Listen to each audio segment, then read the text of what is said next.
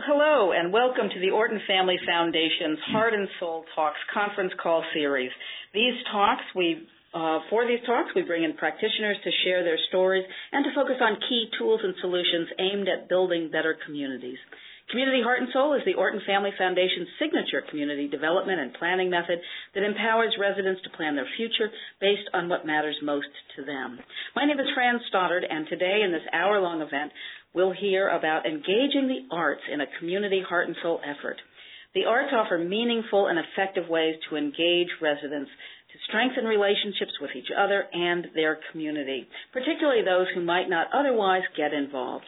In this free talk, you'll hear how communities come together using portraits, story, and sculpture, among other forms, as a part of community heart and soul efforts um, or other efforts that your community might be involved in. Our speakers today are Debbie Moreno. She's the project director for Galesburg On Track in Illinois, where they have tapped local artists in a variety of creative ways, including a huge portrait project and a logo contest. Also, Lindsay Varner, the project director for Greater Carlisle Heart and Soul in Pennsylvania. Um, she is using her background in oral history to inspire storytelling efforts in Carlisle. And Vasanthi Meyette, who served on the Heart and Soul of Essex Vermont's core team and helps with many activities, including two community-wide art projects. We have over 150, and we also actually have a surprise guest, which is terrific as well. We have over 150 folks registered today, and I want to welcome you all. We've put all of the listeners on mute to keep the audio as clean as possible. In your email is a link to our Google Doc. It's a shared online document for note taking and questions so you can interact with us. You can open that document in your browser to follow along while Orton's Caitlin Davison takes notes. These notes will be proofed and refined after the call, uh, providing a great resource for you in the future. But don't worry, that proofing is going to happen. We encourage you to open that Google Doc now and check it out and view the photos of some of the art projects our speakers will discuss. And you can add your own comments or questions to the document in real time. It's a good idea to skim through there now to see what questions have already been submitted to avoid redundancy. We'll leave this document up after the call for your continued input and reference. Then in a few days, we will send links to the call notes and the podcast to all registrants. If you're having trouble with Google Docs during the call, clicking the refresh icon should take care of it. If you're having any other technical issues, um, you can email Caitlin Davison at cdavison at orton.org. But please send your questions or comments for this call via the Google Doc right there in the, in the document. Thank you. So now on to our guests. Debbie Moreno was raised in a hyper intellectual family where math and science ruled. But after earning a graduate degree in theology and ethics, she married a sculptor, and they have shared a creative life ever since while raising three art five artistic children. Her professional life has revolved around some teaching, but principally around writing, from investigative journalism to humor. Last December, she began working as the Galesburg, Illinois Heart and Soul Coordinator. She considers the project an embodiment of the creative process. As part of her job, she has tapped local artists in a variety of ways, including inviting one to join us on this call today. Debbie has shared a number of photos of these projects with, with us, so we encourage you to open those slides using the link in the Google Doc um, or to return to the doc after the call to view them later. So, Deb, please share with us how you've incorporated the arts to move your community heart and soul project forward. Thank you. It's an honor to be on this program today. I hope everybody is able to see the slides because I'm going to refer to them throughout my presentation. Um, I'm going to talk about three major ways that we have used the arts since the beginning of our project, which was really in January. I'm going to start with something very simple that people can use anywhere. And so we can go to slide number two. And I'm calling this very informally the Galesburg Butcher Buck Project. It, we've only just begun it. Um, we were only able to do this like at the end of the school year last year. Um, we sort of ha- we had to have a break during the summer because obviously the kids weren't in school, and then we're starting this again. But it's really been an illustrative kind of experience um, I have three photos here of, of uh, drawings that kids have have made for us when we have pulled out big pieces of butcher block, laid them on the floor out in the hallway of their class outside their classrooms, and we've asked them the question, "What do you love about our town, Galesburg?" And so you will see in slide number two that there was a child who um, drew a target. And one of the things that's been really important um, for us as adults to do and interviewers is to pull back and not make assumptions about people's ideas and words and stories. So this child, you know, I as an adult I kind of went in with the assumption that she liked Target because um, you know, that's where she bought her toys or candy or clothes. Um, but what she ended up telling us when we interviewed her about her picture was that her mom worked at Target and she and the mom had worked there for quite a while and she felt that the other workers there were you know, her family. That's where she connected. Um, so that this simple little picture here in slide two is full of meaning. And that's one of the things that we found throughout this project. I'm going to move to slide three here.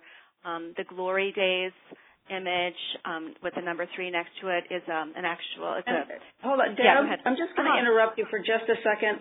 This is, I think, a lot of people are trying to click on the link, so some people might be able to go with you. It's it's the link where it says click here. That is what Deb is referring to, and I think some people might be having trouble getting into it because there are a lot of people trying. So okay. just know you might have to describe more or less what's going on for those people that might not be able to link in. So sorry okay. for that interruption. That's well, no, but I think no a lot problem. of people are able to. Okay, so what these three slides are just images of children's drawings. They're very rudimentary. I think this was a classroom of fourth and fifth grade students. So um, images of um, I was going to ref- reference Glory Days, and it's a yeah, barbershop. And a little boy said he loves going to the barbershop because I think his parents were divorced and he and his dad would get to go there and they had cool things in the in the barbershop. So it, you know, again, it was the, it wasn't a story that I expected to come out of that particular drawing. This can be done anywhere. It can be done with, you know, um, children in schools all the way through nursing homes. So um, as long as you can pull back, listen carefully to what people say, and then record their story, um, that that becomes a, an important way to understand where somebody's coming from. Then the I'm trying to pack a lot into these five minutes, so forgive me if I'm going too quickly. The second project I wanted to talk about was a logo and tagline campaign that we um, undertook probably around February or so, February March, and um, what I'm what the slide shows is a bunch. There's drawing of a bunch of people and says Galesburg and Galesburg Heart and Soul logo and tagline campaign. It's just a description of what we're what we were looking for.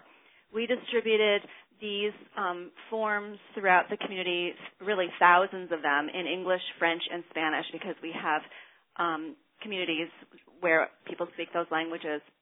We wanted to cast a really wide net so that we could get lots of submissions for our logo and tagline. Um, I'm turning to slide six now, which is another child's drawing. It's colorful. It's of a sunrise and a train track and some green around the train track. We are in the middle of Illinois. That's our community. We are a railroad community, and we also have lots and lots of soybean and cornfields and big skies. So this child captured that image. And um, then we had another submission where somebody, and we don't even know who this person was, um, had another picture of a train, but she had this little phrase on track, applied arts on track. Well, that really wasn't entirely what we were looking for, but we liked that phrase on track. So we appropriated that and we came up with a Galesburg on track logo and tagline. In the next photo, we, um, this is slide number eight, um, we had a professional graphic designer walk through our doors um, early on in the project and tell us, I think you need my help. so she has been a dream come true. She came up with four different sets of designs based on the logo and tagline campaign and the results of that. And so you can see four different examples of, of what she presented to us. And then our leadership team, our Heart and Soul leadership team, decided on a final logo. So in slide number nine, you'll see our graphic designer, Karen Noble, who's there in the blue shirt, and then the girl whose identity I'm trying to protect. Um, she was the artist who drew the original image. Um, the next slide shows how we have used that image on T-shirts. On the back, it says "Get on board." Um, it's very lively. We also have created, you know, lots of different colors, or we've used colors so that people can express their individuality. And here are some examples of where we have used our logo and tagline. So obviously on T-shirts, but on the little frisbees in the wagon behind the boy. I'm on slide 11. Um, we also have the logo and tagline. We have them on pencils and pens and all kinds of giveaways so that we continue to spread the word about Heart and Soul in Galesburg. Um, here's our banner that we used into parades this summer, uh, Memorial Day and, and Labor Day parades, and some of the people who walked with us. So we're really quite proud of our image because I think that people are beginning to really recognize it and know what we're about. And then here I'm going to switch to the third project I wanted to talk about, which is the portrait project. Um, John Baker, who's on the line with us and who's going to speak in a minute, undertook this um, like fantastic project where he wanted to um, paint the portraits of, of people in our community. He's John's from Chicago, but he has the Galesburg connection. Um, and we asked if we could partner with him when he was ready to exhibit his whole project and John was extremely generous with us. And Mark Holmes, who is is one of the connectors for us um, at Knox College, also allowed for this partnership. So we worked together, and I think it was a fantastic way to highlight John's work, um, to build community connections, and to talk about where we might go as a community in the next you know 10 years or 20 years. So I so this was on slide 13. You, this was the invitation, the partnership of of the different um, entities, and on slide 14 you can see the the portrait project that John put together. It's um, an amazing assortment of people from all different walks of life who live in Galesburg. Um, the slide number 15 was the opening event and as you can see from the various pictures, there were a lot of people. We had about 200 join us. Um, as part of our heart and soul effort, we ha- we asked people to write on those boards that you see. They're the dry erase boards, asking folks, you know, Galesburg is dot dot dot, or what is great about Galesburg. Um, so here are just a few photos from that event.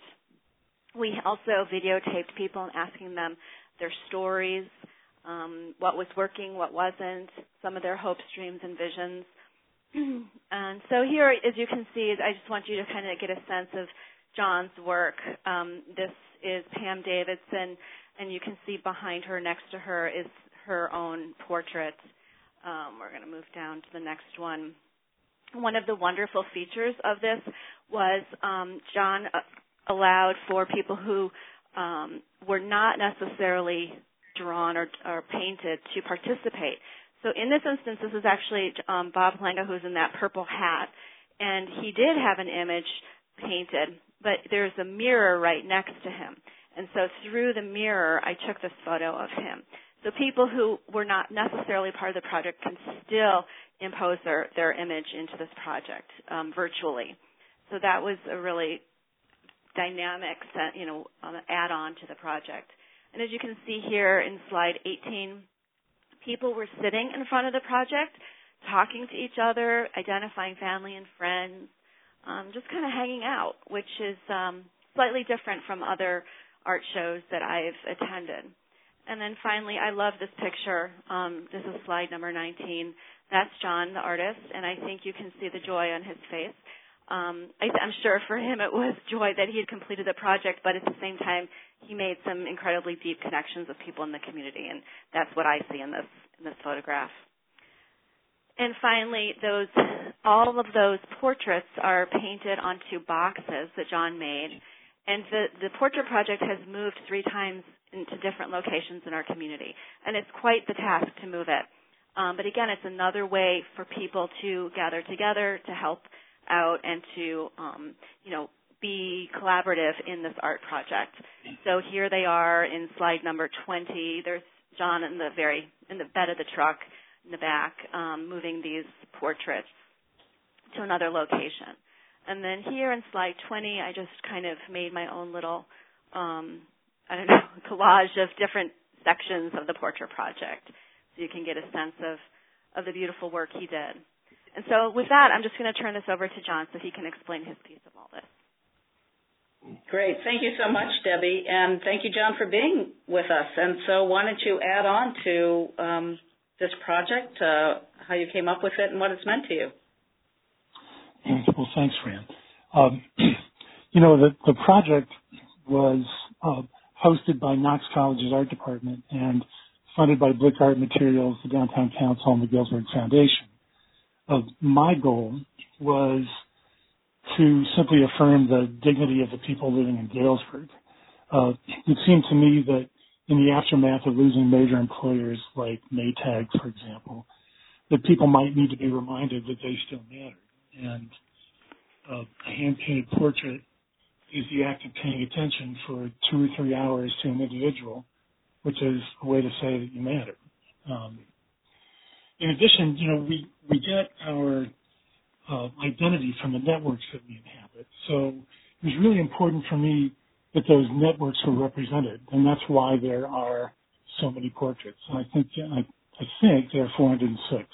Uh, uh, you know, and when people look at the project, what I want them to do is to recognize those networks and to say, yeah, that's my town. Um, so, you know, when the project opened uh, last March, uh, our joint event with Heart and Soul, there were top business people in town. Uh, the mayor was there, but there were also homeless people. There were the Latino and African American communities. There were former workers at Maytag. There were Harley riders, uh, railroad employees, kids.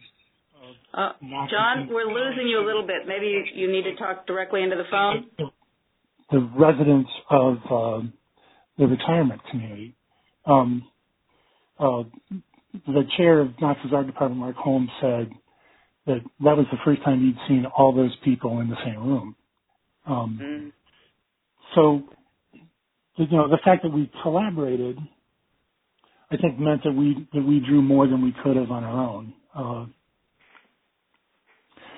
and when I, you know, when I think about about Galesburg, Galesburg has such an impressive past, but and, and you can wax nostalgic about that. But I think that Galesburg's future can be summed up by the writer Marilynne Robinson. Uh, she said, "To value one another is our greatest safety." Um, and I, you know, I, what I hope for this project is that, you know, that's a that that's a reminder that um, that you know nobody gets left behind. Mm.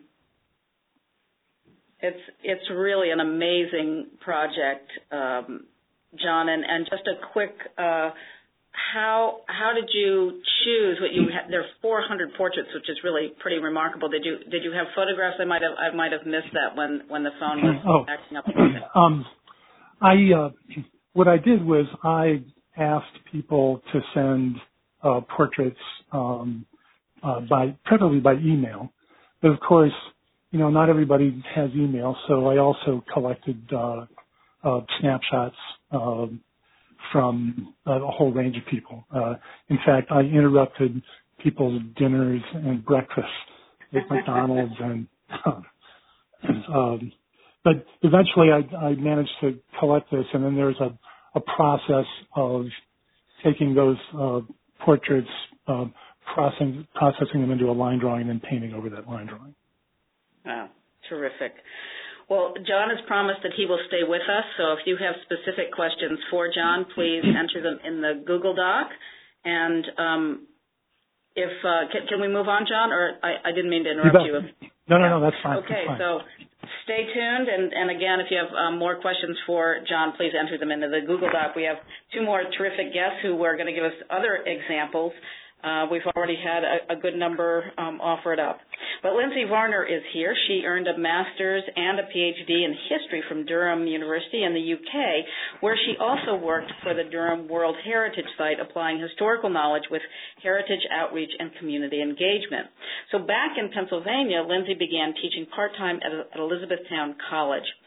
She also created an oral history project with students at Carlisle High School, and soon after was hired as the project director of Greater Carlisle Heart and Soul, and she has used um, her skills at uh, oral history for her project that she will explain to you now. Lindsay, it's great to have you with us. Thank you very much. Um, yes, so we I am based within the Cumberland County Historical Society, which um, is basically housing the Greater Carlisle Project. And one of the things that we're quite keen to do is to not just collect stories for the heart and soul process um, and for Greater Carlisle and put them into a repository, but to actually use them in a public engagement type of way.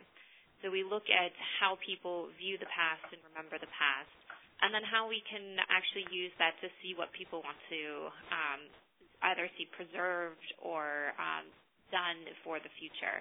And since February, we've been collecting stories through a variety of methods. We look at oral history as not just audio and video, but it can be children's drawings. It can be written down onto postcards, um, people writing things just onto eight and a half by 11 sheets um, telling us their story. And since February, we've collected a little over 600 of these stories. Um, but some of the most remarkable ones are just stories that we've collected by sitting down in people's living rooms, uh, turning a tape recorder on, just having a conversation with people. Um, and one of our most, um, probably uh, one of the best stories that we've collected has been from a family in one of the greater Carlisle municipalities, Mount Holly Springs. And from their story, we learned their entire family history, their connection to the area. And one of the aspects of the story that they said they most wanted to see done for the community was to not lose any more history in the community. Um, this is a community that at one point was one of the most popular resort towns in central Pennsylvania. They had a trolley going through a roller coaster. Um, it had a nice lake that was set up, and it was it's all gone now. Um, the the only thing that's left are a couple of trails that run through. And the same goes for the factories that were there. Uh, many of the churches that were there have been torn down. And she began telling us that her family church, the church that uh, the African American community used uh, from the 1870s onwards, is still there. So we captured her family story and the story of the congregation uh, from Mount Holly Springs, and we began reaching out to other members of the community to see if they could remember when that church was actually in use. And there weren't very many people around who remembered it or who even knew that the church was still there. And it, it's completely overgrown. You can't see it from the road, but it sits on the back um, of these three ladies' properties. And it was built by their grandfather around 1870. And this church is just it's a phenomenal piece of history, both for the community, but then also for the wider county as well. We think it's probably one of the last remaining AME Zion churches that's in its original log form still.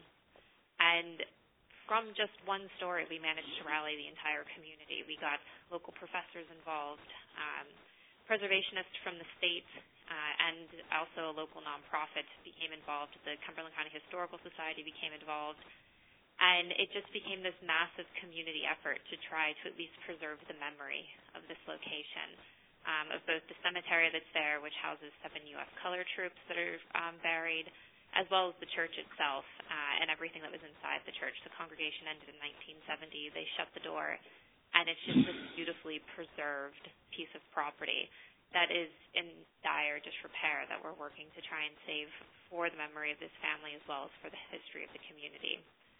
So it's it's a phenomenal example of the way in which we can actually use oral histories to engage with the community. Uh, once we started reaching out to members of the local community, their own stories started coming out uh, from their own childhood, from uh, their memories of uh, the churches that they went to in the area, which we have very few left uh, in that community as well. So it was an, it was an, an amazing way just to see how the community immediately stepped forward and began offering everything from a free 3D scanner of the church in case it did collapse and of the cemetery as well. Somebody's offering a 3D printer so that we can do a model of it. Um, we're getting shrubs from a local greenhouse so that we can map out the cemetery. And all of this is just the community stepping forward. It's absolutely phenomenal.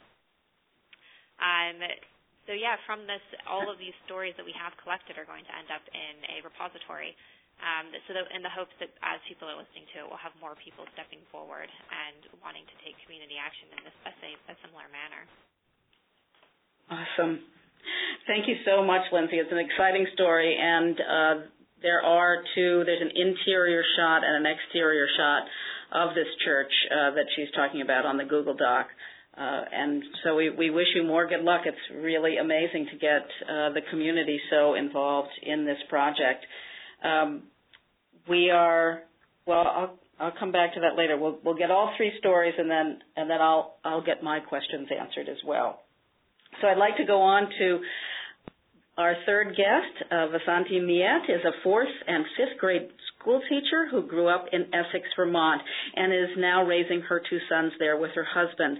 She was an active volunteer in her town's Community Heart and Soul project, which included a community-wide arts project called Mobilize Essex that she'll explain in a moment, along with another uh, quite recent and another very cool art project that also brought the town together. Welcome, Vasanthi, and uh, let us know about the cool projects that have happened in Essex. Hi, thank you for having me. So my name is Vasanthi Meyette, and I'm calling in from my classroom here in Shelburne, Vermont.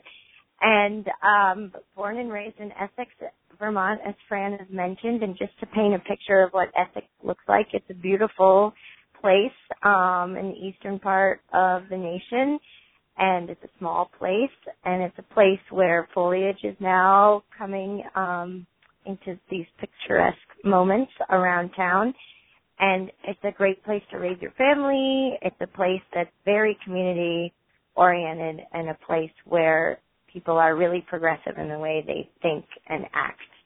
And so obviously that's why uh born and raised here, went to college here and now giving back to my communities um by being a teacher and raising my family here in Essex, Vermont.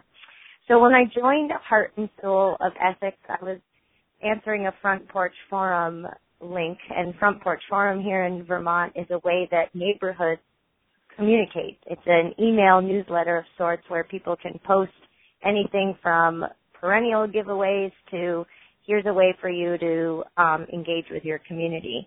And so immediately that post connected with me. I was looking for a way to give back to my community. I was so involved in my work and where I taught and my school community and my kids were in entering the Essex School District, and I just wanted a way to be involved. And this seemed to fit in with my beliefs um, and my love for the town where I was born and raised. So, the Heart and Soul of Essex um, worked really hard to engage as many members of the community that we could. And one of the ways um, that we engaged was by hosting these neighborhood conversations, we called them, and we invited ourselves into people's homes, the library, churches, um, schools, anywhere where we could organize a diverse group of people, whether they were new Americans, whether they were clergy. We just wanted to have a conversation with a group of people who could tell us what our community valued and what they wished for future. And from these conversations, the heart and soul of Essex was able to come up with a set of core values. And the core values were the local economy, health and recreation, community connections, education, thoughtful growth, and safety. And with a graphic designer, we took these six um, core values and created logos that were displayed throughout the community, and it kind of became our brand. This is what we were after. This is what we believed in. And this is what we were going to support in the town. And so in putting education and community, community connections together, we decided it was time to mobilize our community. And with the help of the art teachers in the local schools, and there were eight across Essex and Essex Junction, um, we worked with an artist named Kevin Reese who had done this kind of work all over the world. Um, his website is great if you want to check it out. Again, it's Kevin Reese.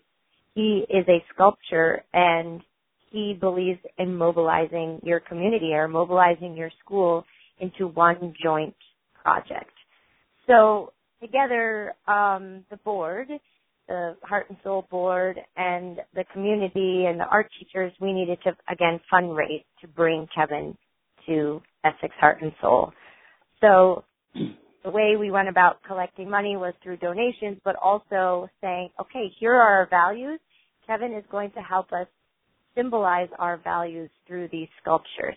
how amazing would it be for your business or your school to house one of these mobiles and to support the vision of the community. And so that was how we collected our donations um, to raise the funds to bring Kevin to town. And then it just spiraled into this great project where we got to work with the art teachers in the buildings, um, and the board was actively involved. We even had to hire a consultant per se or someone to direct this project because there were many moving parts. But in the end, it was so successful and such a celebration of our values and our community. Um, Kevin worked to create symbols that represented the values of the local economy, health and recreation, community connections, education, thoughtful growth, and safety. And then with students pre-K through 12th grade, he had students painting pieces and cutting pieces and attaching pieces and learning not only you know how to use art to represent our beliefs but you know the physics and the design involved in creating these pretty large scale mobiles and now when you walk throughout Essex and you enter certain businesses and you enter the school and the library, you see these symbols of what the community believes in. And from this project, you know, we have seen more opportunities and more ways where the community has come together. We we had two school boards or school districts and we are currently working on coming together into one school unified district. And the arts have always been something that the schools have seen, have unified around.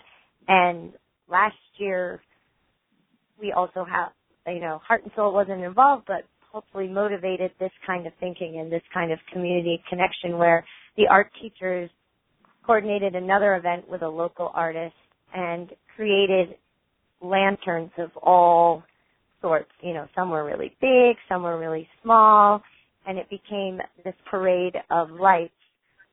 And um, this artist has done it in other communities in Vermont, but it really symbolized in Essex where we were headed and that we were coming together, we were believing in the same things.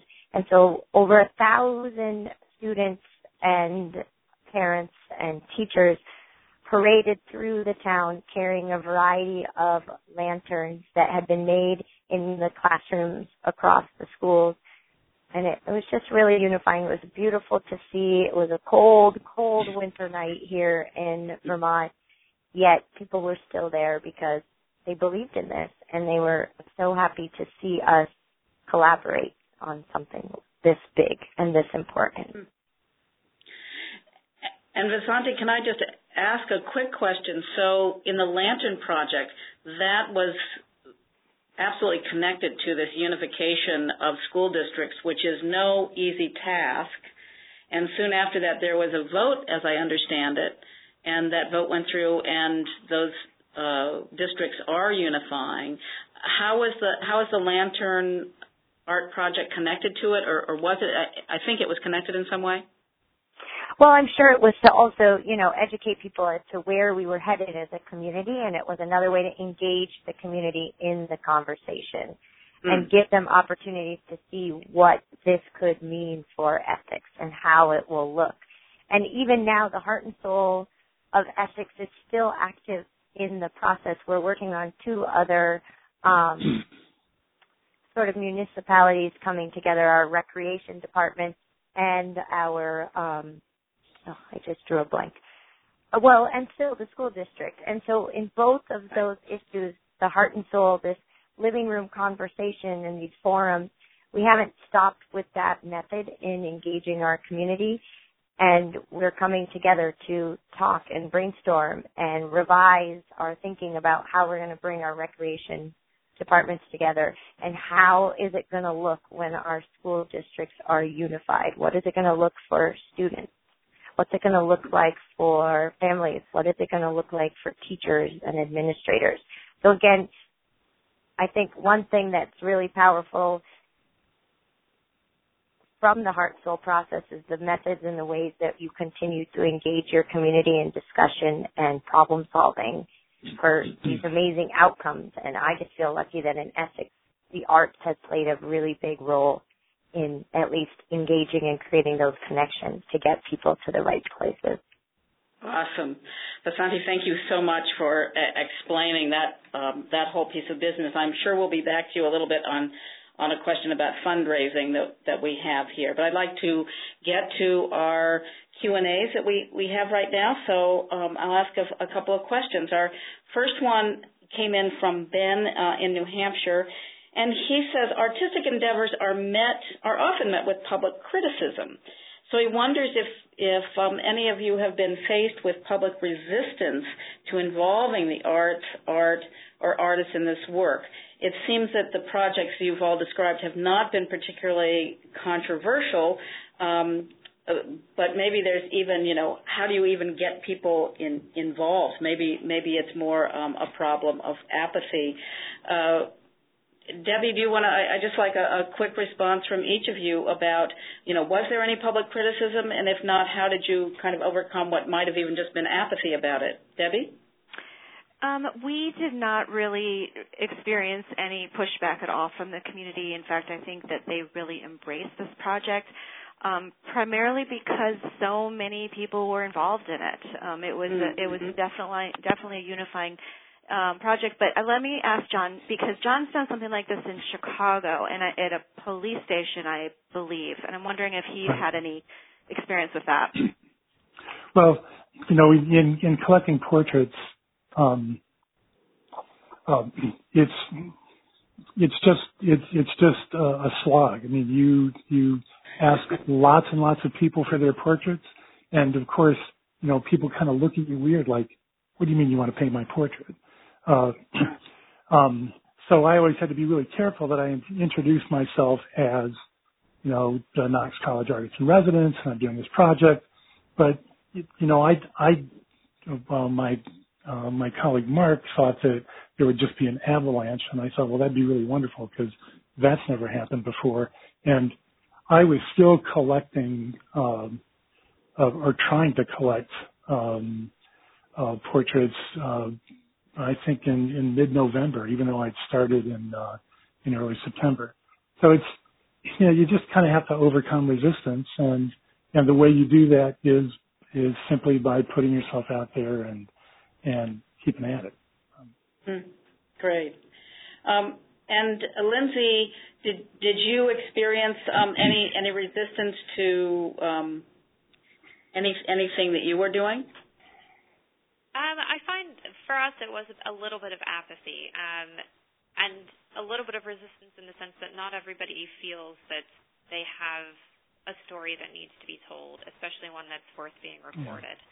Um, so that comes up quite frequently.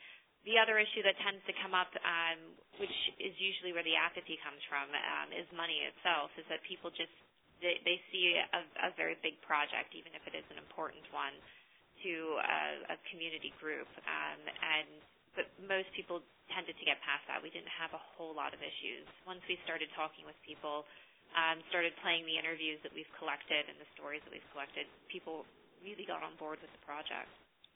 Mm, great. And Vasanthi, did you um, did you feel you had to overcome any any resistance of any sort? I don't think we had resistance to the project. I think we just had to really focus on communicating with our collaborators, our art teachers were a big piece um, in you know making the project happen in the schools, and you know I think because it was a residency in the schools, and the community could engage through workshops that happened outside of school hours and work I guess when I like I say work parties or work nights where you came and you worked with Kevin at night in the school on, you know, painting pieces or attaching pieces. Um, and then, you know, people on the Heart and Soul board needed to to have, you know, my family got to have dinner with Kevin twice during the week. And so for my family, it was this great opportunity to engage not only with the project, but with the artist himself. And so it was a way to build a lot of connections. I think the hardest part was the fundraising and asking community businesses for um, donations. In the end, I think that was probably the hardest part was co- getting to ten thousand dollars. Right, which, which is not a small uh, amount, and we had to you know, take anything we could get. So the movie theater felt like they couldn't give us a monetary donation, but they gave us screen time where we could still publicize Heart and Soul mission in in the in the town in trade for a mobile being placed in their in their business. The local gym, you know, was able to donate one hundred dollars. So, you know, some things came from personal donations, some bigger businesses, architectural firms and things donated more money and I think even some of the schools donated and supported the project with their funds. Right. Terrific. Well, this this takes me absolutely the perfect segue into the next question, which was um, Scott asking about how does does Public Art help with fundraising?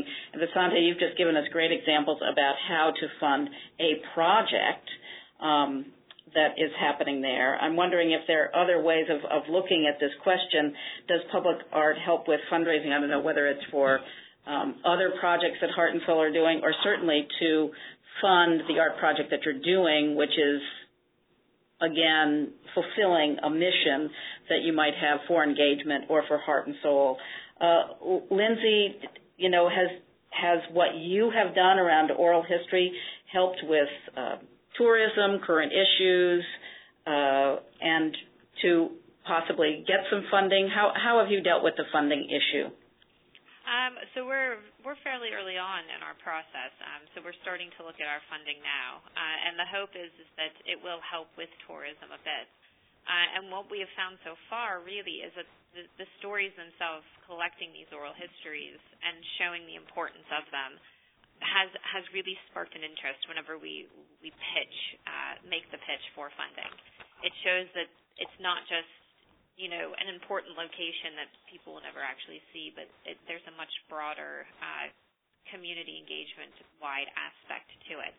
And that tends to be very helpful when looking for um, funding, particularly when it comes to just funding that particular site, which is now becoming part of the community group. So when I talked about the church um, and the pictures that you see on the Google Doc, there's now a, a community organization that's looking to find funding to help to save or at least preserve the memory of it. And the fact that we've been able to collect stories surrounding it from members of the community, from the last congregants of the church, it is it's it's really helpful in putting a much more personal touch onto a building that is falling apart. And we found we found that to be very very helpful. That these stories aren't just pieces of history that go into a repository. There's so much more to them. Great. And and and Lindsay, you're just a, right on the edge of n- not being quite loud enough. So you can speak up next time you you answer. But I got it all. But you have to strain just a little bit. Um, Debbie, I don't know if you have anything to add to this whole funding question. Are there? Do you have anything to add there? You know, I don't. We we really haven't gotten to a place where we've had to worry about fundraising. I know that that John was able to leverage the generosity of some of our local businesses. So he, as he mentioned earlier, he got some money right. for the project from Dick Blick and a couple other organizations.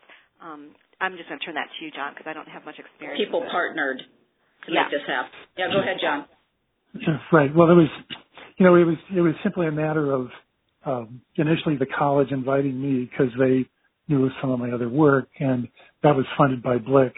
But uh, we we needed a little bit more, and uh, uh, we you know we managed to raise um, uh, from several other partners, uh, uh, you know, enough so that uh, we could we could fund the project, and you know that that kind of happened sort of both during and after the the process. It wasn't like it was all up front. It was um, a little bit of uh, you know beating the bushes uh, in the process as well.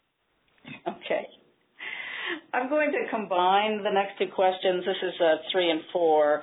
And Charlotte from South Dakota and Joan from Colorado have questions about how to assure that underrepresented folks are included in these projects and programs.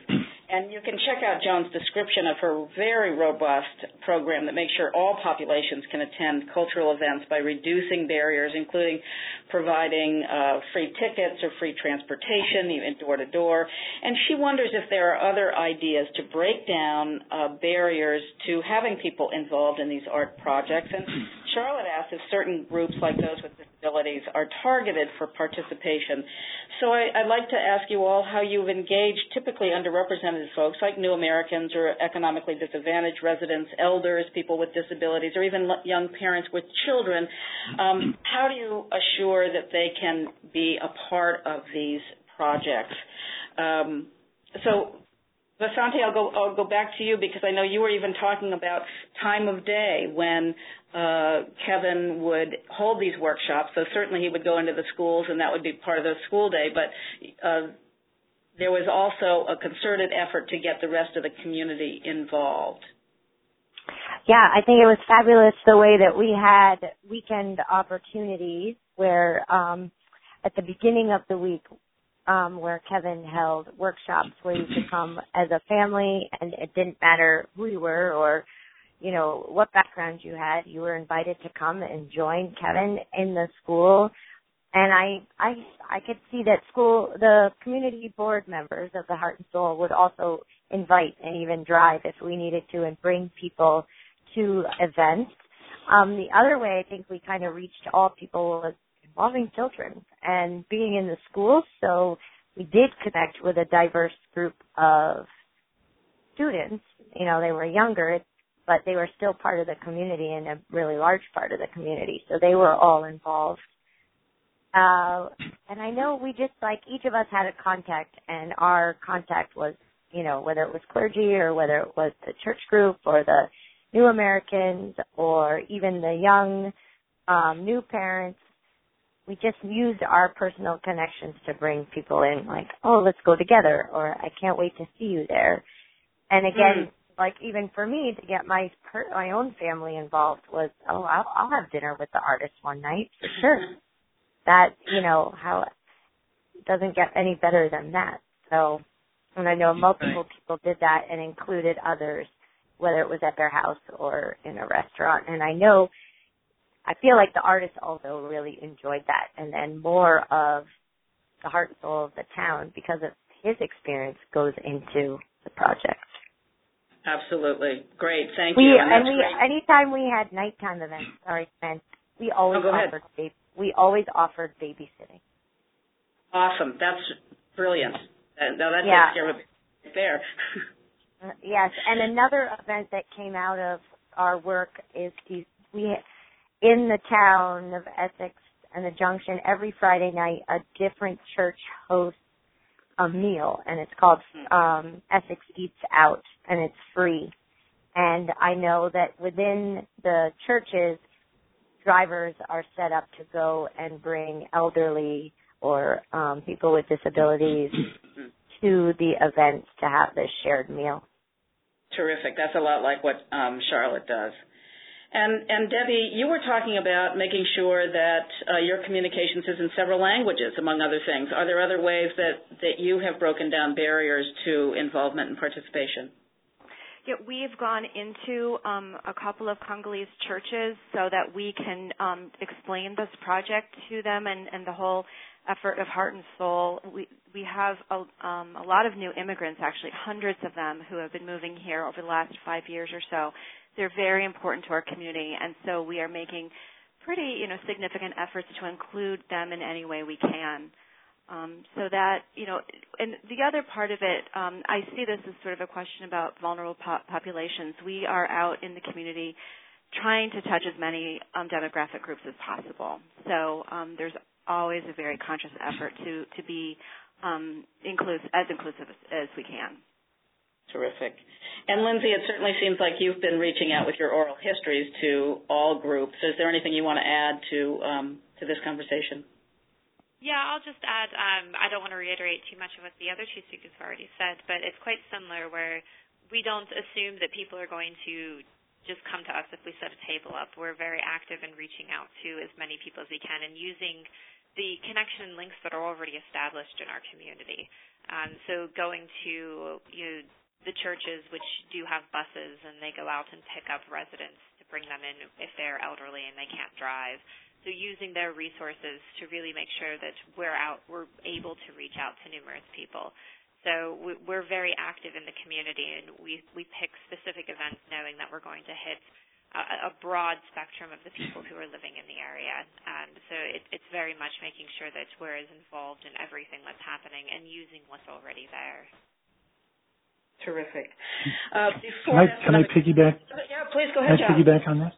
Sure. Um, one of the one of the things that I experienced was, you know, I was I wanted people to send me email photographs, and not everybody has email, so I had to make sure that um, that I went to people like uh, the community dinner and uh, uh, the retirement home and the like uh, to make sure that that happened. And then the other the other thing was um, I'm not sure if any of you have experienced this, but you know when I asked for portraits, um, there were tons of women who would send me you know them and their spouse, them and their kids.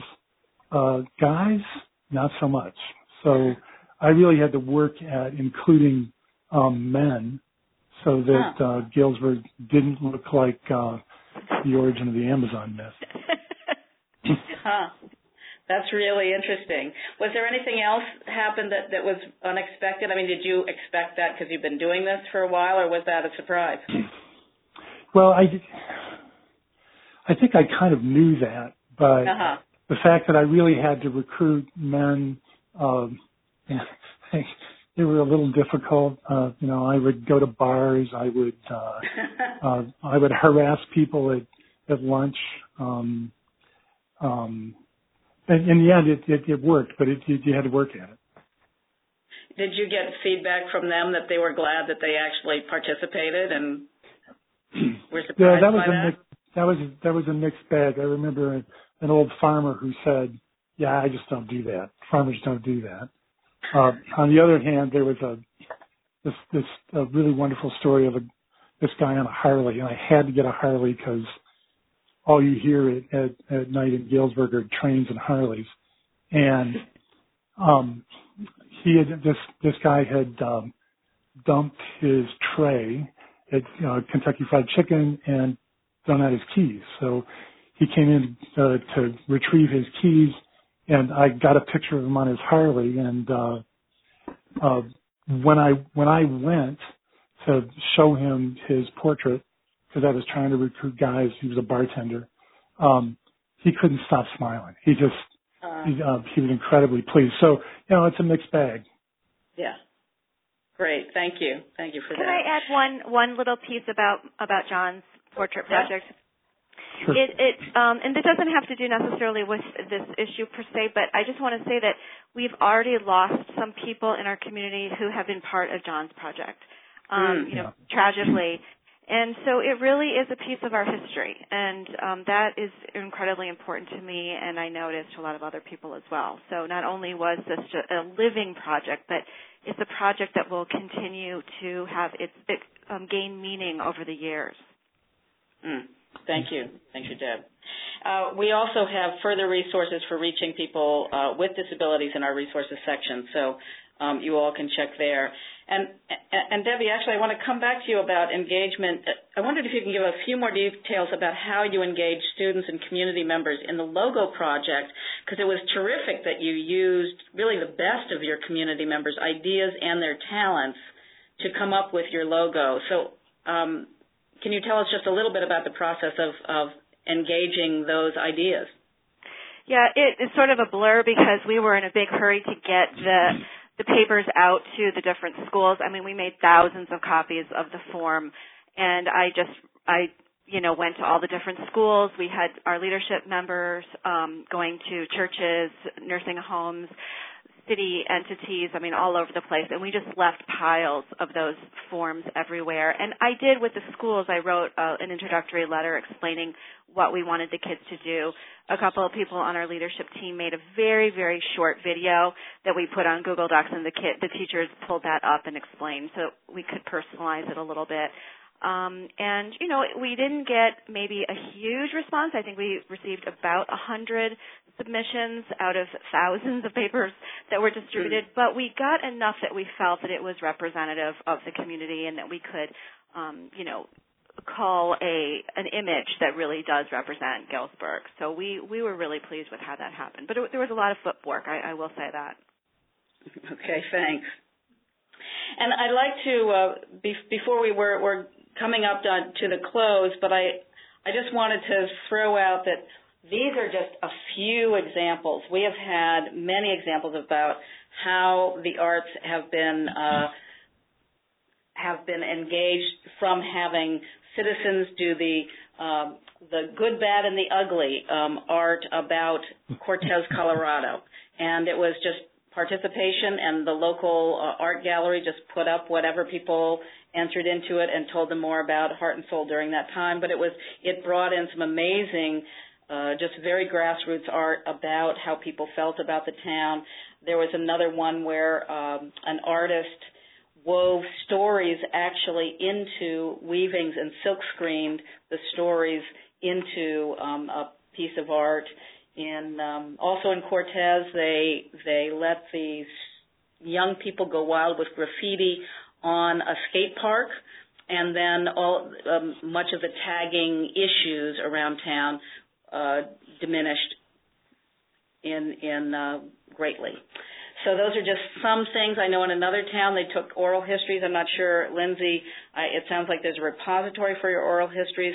Others have put them into publications, or even had theater projects that have come out of some of these oral histories. So there are lots of things. We hope that you, perhaps, um, if you're listening in and you know of a great art project that you did to engage your town, you'll add that um, as a as a link, or please describe it on the Google Doc page.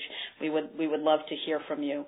So we just have a few minutes left, so I just I want to go back to our guests and, and John, I'll, I'll let you be a part of this about um, really what what would you say to our guests today about how they can think about employing the arts to help um, with their community engagement? What what what are some first steps, or you might just have a um, a, a final wrap up thought but if you can just help people, how do, how do they get, how do they even get started with the arts, or some final thoughts? So um, why don't we again? We'll start with Lindsay. Yeah, Your I would final say thoughts. that. Yeah, I would say that if you're interested in getting your community engaged with the arts, it's sitting down with some very invested members of your community and talking to them about what do you think works best um, in your area. One of the things that we were very keen in Greater Carlisle was to re- use the resources that were in place, to not to actually um, reinvent the wheel in any way, um, but to look around and see what do we have and what can we build upon.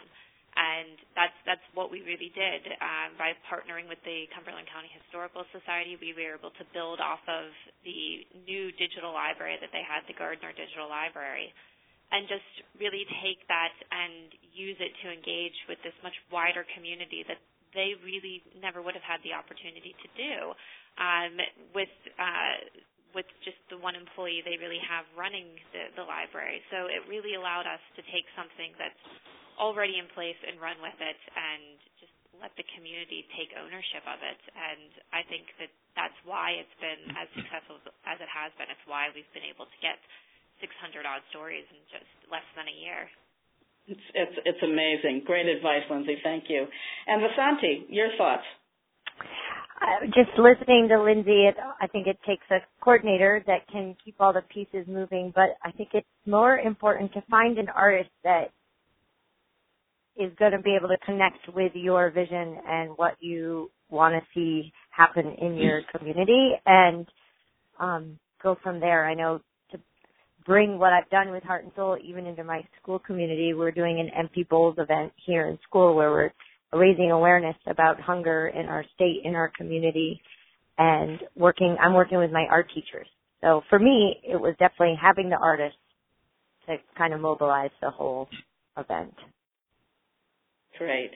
And, and John, a, a quick word, and we'll end up with Debbie. Go ahead, John. Well, I think you know I I really like all of those ideas. Uh, if you have a local college, um, uh, they may have an art department that could uh, be uh, really useful. Um, there's a there's a category of art called uh, community community arts or participatory art, which would you know all of these projects fit into. Which, if you kind of look for that kind of person, um, uh, that will steer you away from uh, um, you know, some, some that, that may steer you away from some conflict uh, mm-hmm. with the artist. Um, Thank you. Great. And, and Debbie, you can um, close it up for us. Oh boy. well, um, I what I all I did was open my eyes. I just looked around and asked where are there already um, artistic um, things happening in the community, and I was so just incredibly lucky that John was working on this because it was it was a natural fit for um, Heart right. and Soul. I would say it was a soft launch for us, and um, we it, it was a, a fantastic community event. Um, so, but you know, that's so that's a more formal project. But I would definitely say, you know, schools are incredibly rich with um, opportunities. And I was at um, a home for the developmentally disabled not long ago, and two of the people who were severely disabled had already created pieces of art. One had written a book, and another had um, postcards that she had put together and were being distributed. Um, you know, you could actually purchase them. So I think, you know, when you look for those opportunities, they're already there, and then if you can figure out a way to leverage them, you know, that that's how we've done it so far. Awesome. Well, Debbie Moreno and John Baker, thank you so much um, for being a, a, part of this. And Lindsay Varner and Vasanthi Meyette uh, from just all across the country. I want to thank all four of you for joining us today. Thank you. Thank you. Thank you. And thanks to all of our listeners for joining our call. Please take just a moment to fill out a brief survey about this call by clicking the link at the top of the Google Doc in the announcements section so we can make adjustments or enhance what we're doing right for you. A podcast of this call and the Google Doc call notes will be emailed around and posted online in the next few days. You can continue to add to them as you were inspired by today's call. We hope you join us for our next Orton Family Foundation event on Thursday, October 20th. It's a heart and soul talk on big ideas for small town business success. Cultivating local businesses and encouraging entrepreneurs is key to a vibrant community. Our panelists who have owned businesses, worked with entrepreneurs, and helped make their downtowns vibrant will share the secrets of their success. Thank you all for participating. We hope you walk away with creative inspiration today. For all of us at the Orton Family Foundation, I'm Fran Stoddard. Hope to see you next time. Thanks to everybody. Bye bye.